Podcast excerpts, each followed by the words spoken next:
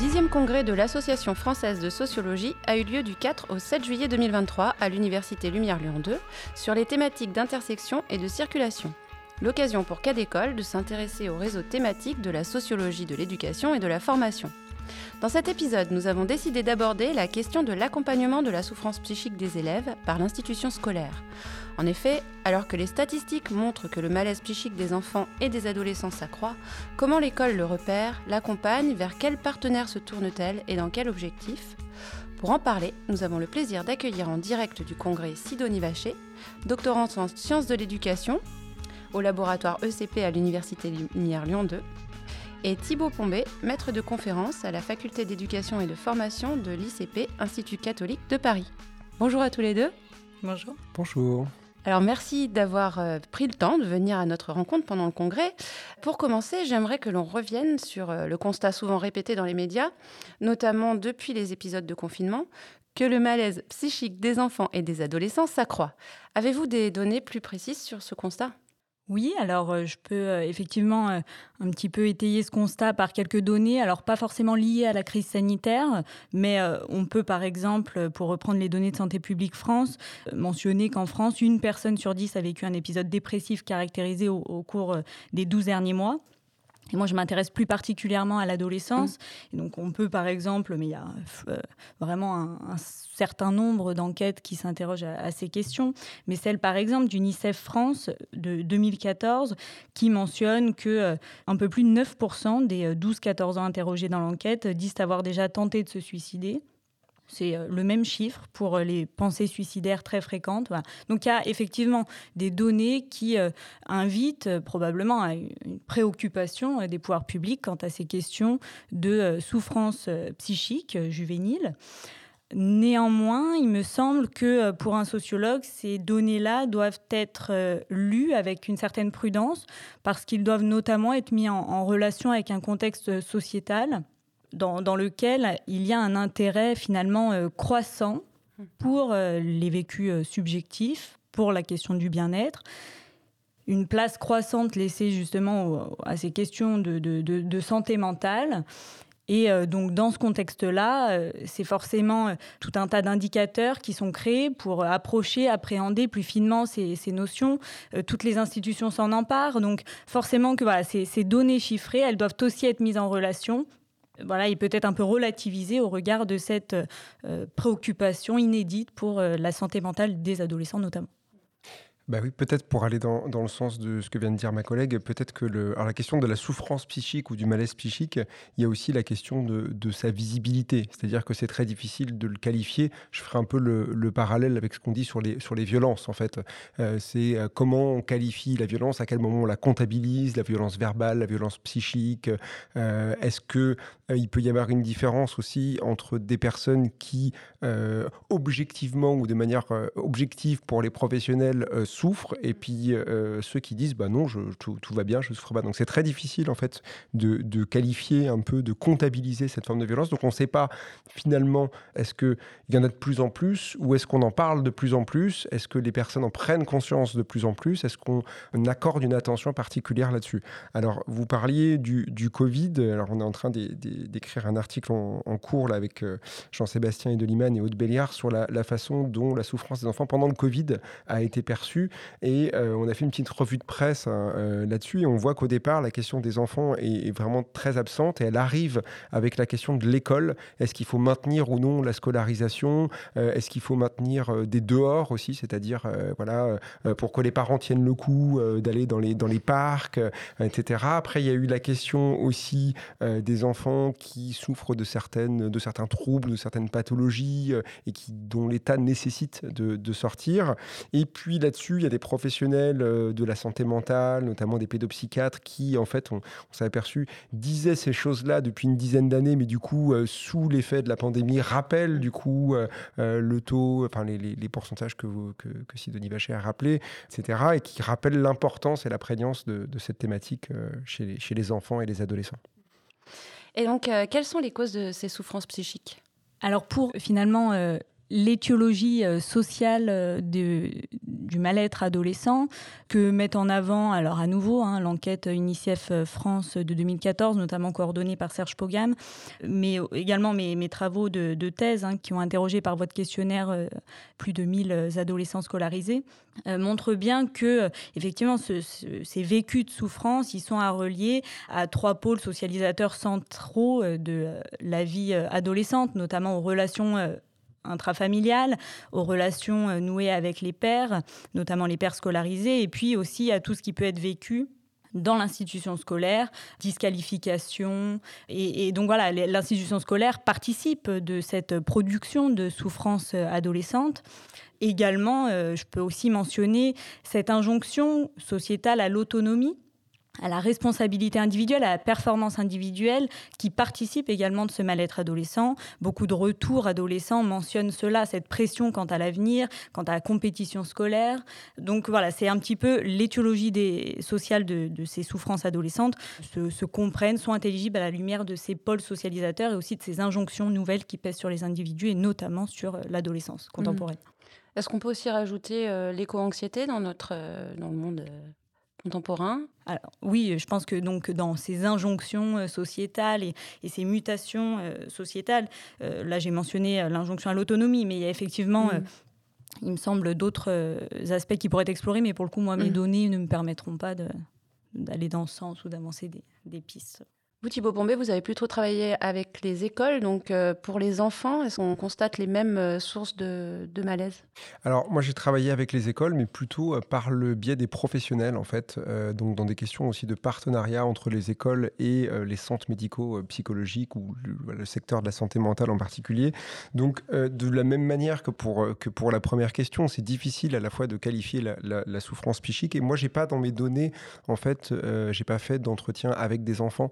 D'observation avec des enfants, j'ai vraiment euh, fait des entretiens, des observations avec les professionnels qui discutent de ces choses-là.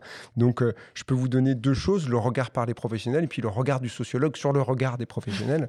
Euh, ben, le regard des professionnels, il, a, mais ça, beaucoup d'enquêtes sociologiques le montrent, hein, comme les travaux de Stanislas Morel, par exemple, qui montrent que les enseignants vont recourir à beaucoup de, savoir psy pour expliquer les difficultés des enfants. Alors, ça va être des, des, voilà, des explications un peu individuelles, les parents, alors, souvent la mère. Hein. On, accuse souvent la, mère de famille d'être euh, ou trop ou pas assez présente, etc. Il y a la question des écrans qui revient, il y a la question du rythme, du sommeil. En fait, c'est beaucoup de questions, euh, beaucoup de points de vue et de regards individuels. Et la sociologie, justement, montre, en fait, ben, si Denis Vacher parlait de, la compétition scolaire, de l'état de l'institution, euh, on a tous entendu parler voilà, du recrutement des enseignants qui est de plus en plus difficile, de la valorisation de ce métier, du manque de postes du taux de contractuel dans les écoles. Donc si on se focalise sur la souffrance psychique dans les écoles, il y a euh, des causes, euh, les sociologues ont tendance à euh, pointer des causes qui sont dites systémiques ou globales ou institutionnelles. Et c'est vrai que ça, ça remet en cause en quelque part l'institution. Donc c'est difficile aussi d'avoir un... sans être enseignant, les enseignants disent bah, vous n'avez pas 30 personnes à gérer comme ça, etc. Alors si, dans le cadre de nos TD à la fac, mais... Mmh. et, et c'est vrai que ces explications-là, bah, elles mettent en cause l'institution scolaire, alors que les explications euh, d'ordre plus individuel ou euh, psychologique, elles permettent une plus grande marge d'action, mmh. permettent une plus grande légitimité et aussi bah, elles permettent de ne pas accuser l'institution scolaire et de se dire bah, c'est de la faute des parents, c'est de la faute euh, des écrans, c'est de la faute de l'air, c'est de la faute de TikTok, c'est de la faute de voilà les enfants d'aujourd'hui, il n'y a plus de il a plus de cadre, mmh. voilà toutes les thématiques qu'on peut entendre et c'est vrai que c'est difficile en tant que sociologue de à la fois donner prendre un peu de recul sur ces choses-là et en même temps euh, pas non plus euh, euh, totalement délégitimer la parole des professionnels. Mmh. Alors l'institution scolaire là est un petit peu euh, mise à défaut, elle devrait euh, effectivement prendre ce problème à bras le corps. Mais dans l'accompagnement, est-ce que vous, Sidonie Vacher, vous avez travaillé dans les établissements, euh, dans des collèges, il me semble. Qu'est-ce que vous avez vu déjà de ce qui est mis en place pour déjà le repérage et l'accompagnement des, enfants? Alors il faut effectivement savoir que l'institution scolaire et donc les professionnels de l'éducation font l'objet d'une injonction plutôt récente à vraiment se préoccuper activement du bien-être des élèves, à contribuer au repérage des signes de souffrance des, adolescents qu'elles accompagnent et de, participer également à l'orientation et l'accompagnement de, de ces jeunes. Et donc, en, dépit euh, finalement de cette préoccupation institutionnelle affichée pour euh, l'ensemble des euh, signes de souffrance et des souffrances psychiques adolescentes, ce que mes données tendent plutôt à montrer, c'est finalement que ce n'est pas l'ensemble des souffrances subjectivement ressenties par les élèves qui fait l'objet d'une mobilisation effective des professionnels de l'éducation, mais c'est bien finalement le désajustement scolaire qui mobilise effectivement les professionnels sur les terrains éducatifs. On voit par exemple que les demandes de suivi psy, entre autres, mais j'ai pas mal d'indicateurs dans mon questionnaire et ensuite mon observation sur les terrains qui me permettent de confirmer cela. Mais on, on peut effectivement voir que ces demandes de suivi psy, elles sont davantage adressées aux élèves en souffrance, faibles scolairement ou et adoptant des comportements scolairement déviants, mmh. comparativement aux élèves en souffrance, mais ajustés scolairement, en tout cas relativement ajustés scolairement. Donc finalement, les vécus de souffrance ne sont pas en tout cas peu ou minimisés, euh, peu problématisés ou minimisés par l'institution scolaire lorsqu'ils coexistent avec une bonne adaptation mmh. scolaire. Ça, c'est la conclusion de, en tout cas de, pour l'instant, partielle de, de, mes données. Euh, l'enquête doctorale est encore en cours. Mais tout cela, ça à comprendre effectivement il me semble qu'il y a plusieurs facteurs qui pourraient être mis en discussion euh, pour euh, comprendre cela, mais il y a effectivement euh, deux choses qui me semblent intéressantes à, pointer. Déjà, cette mobilisation du registre psy, de la sémantique psychologique pour justement gérer des, élèves désajustés scolairement, en échec scolaire ou, ou en, en déviance scolaire.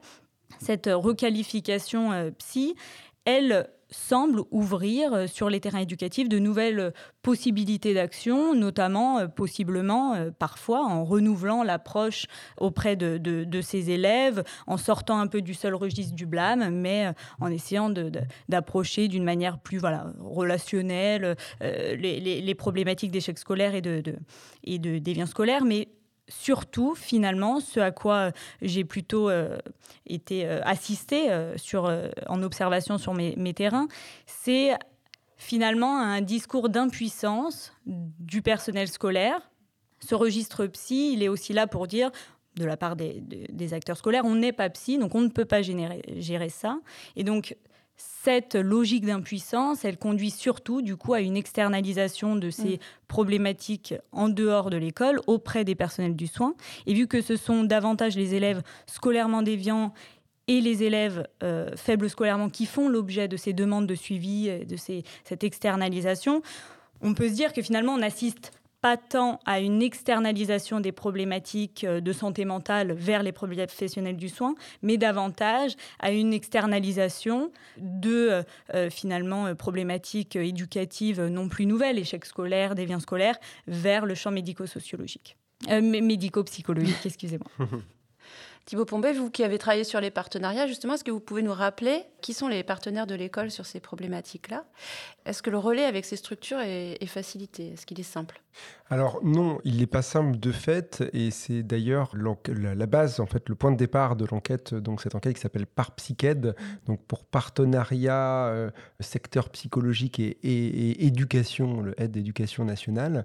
Euh, donc c'est un projet qui a été porté par une pédopsychiatre, euh, Sandrine Bonneton, qui avait eu une expérience un petit peu préalable dans un secteur à Paris où elle avait mis en place, sur le modèle de la psychothérapie institutionnelle, par exemple des petits déjeuners avec certaines familles euh, et les enfants et des professionnels de santé pour un peu voilà, déstigmatiser, dédramatiser le recours à, la, psychothérapie ou aux professionnels de santé mentale.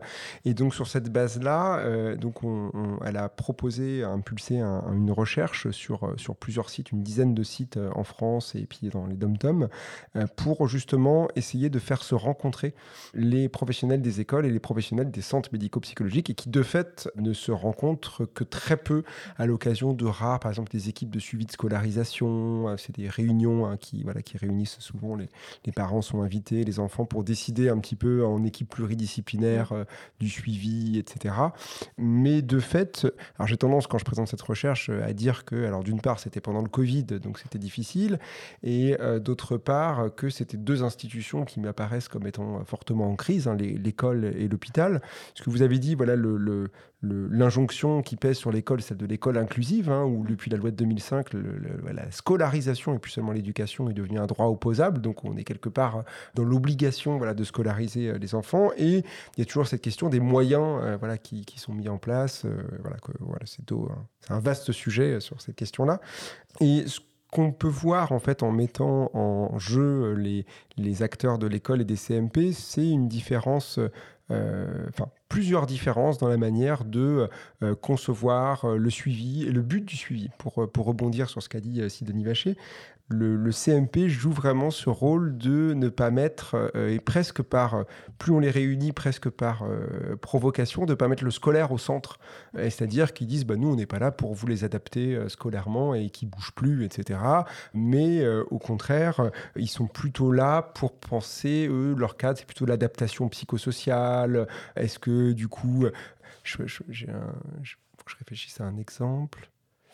Alors, je pense à un exemple qui était venu pendant le Covid, un enfant qui, du coup, euh, au lieu de taper, criait et, insultait. Et euh, voilà, les psychologues disaient, bah, au moins, c'est bien parce que, du coup, il est dans le langage maintenant. Et, c'est vrai que pour un enseignant, bah, c'était toujours pas euh, tolérable, du coup, d'insulter tout le monde, même si ça passait pas par des actes de, violence physique avec des chaises, des tables, etc. Donc, on voit un petit peu le décalage entre. Ça a polarisé un peu les choses entre des professionnels de l'école qui disent, bah, moi, j'en ai 30 avec des programmes scolaires à, voilà, appliquer pour tout le monde. Et puis vous, voilà, vous, les avez un par un ou peut-être deux par deux dans les ateliers parfois, avec un suivi long, et puis vous n'avez pas les mêmes objectifs. Donc euh, il y a eu un petit peu des frictions, il y a eu aussi des rapprochements, euh, il y a eu aussi... Euh, alors, c'est pas des groupes homogènes aussi, il y a des enseignants qui sont, euh, de, par, de par leur genre, leur âge, leur position dans l'espace social, leurs études, sont plus ou moins enclins à entendre, accepter, aller vers des savoirs psy, et puis d'autres qui considèrent que c'est pas du tout opératoire et que c'est pas du tout des choses qui, qui sont nécessaires et utiles, qui considèrent par exemple que c'est pas du tout leur boulot. alors ça, j'ai pour le coup, j'ai un petit échantillon, mais c'était plutôt du coup un homme qui, qui du coup m'avait dit voilà, c'était pas du tout les tâches de care. Lui, il faisait le savoir scolaire et puis point mm. barre. Alors c'est un peu cliché, mais bon, c'est arrivé dans l'enquête. Et puis d'autres qui considèrent, euh, d'autres acteurs qui considèrent qu'effectivement aller à la rencontre des parents, euh, sécuriser les enfants, etc. Ça fait partie en, en Le, bien-être, j'ai entendu tout à l'heure la thématique du bien-être. Je me disais que peut-être quand nous on a présenté cette recherche, on en a parlé euh, de la santé mentale et du coup immédiatement les enseignants se sont dit bah, santé mentale, c'est les médecins c'est pas nous, etc. Et je me disais a posteriori que si on avait parlé de bien-être, même si cette catégorie reste à, penser et à déconstruire, peut-être que ça leur aurait plus parlé et, peut-être que les enseignants se seraient plus facilement emparés de, de, cet objet, en tout cas de cet objectif euh, de rendre les enfants avec un meilleur bien-être et pas seulement de leur donner une meilleure santé mentale. Mmh. Bah, cette thématique du bien-être, on la garde en suspens euh, pour une autre interview alors. Merci beaucoup à vous deux, euh, Sidonie Vacher et Thibaut Pombé, d'avoir pris le temps de répondre à nos questions. Vous pouvez retrouver toutes les informations sur le 10e congrès de l'Association française de sociologie sur le site de Cadécole à l'adresse suivante ife.ens-lyon slash Nous vous invitons également à écouter les interventions des autres invités avec lesquels nous avons eu la chance de nous entretenir, à l'animation et à la production Sandra Mio et à la réalisation Sébastien Boudin. A bientôt sur Cadécole.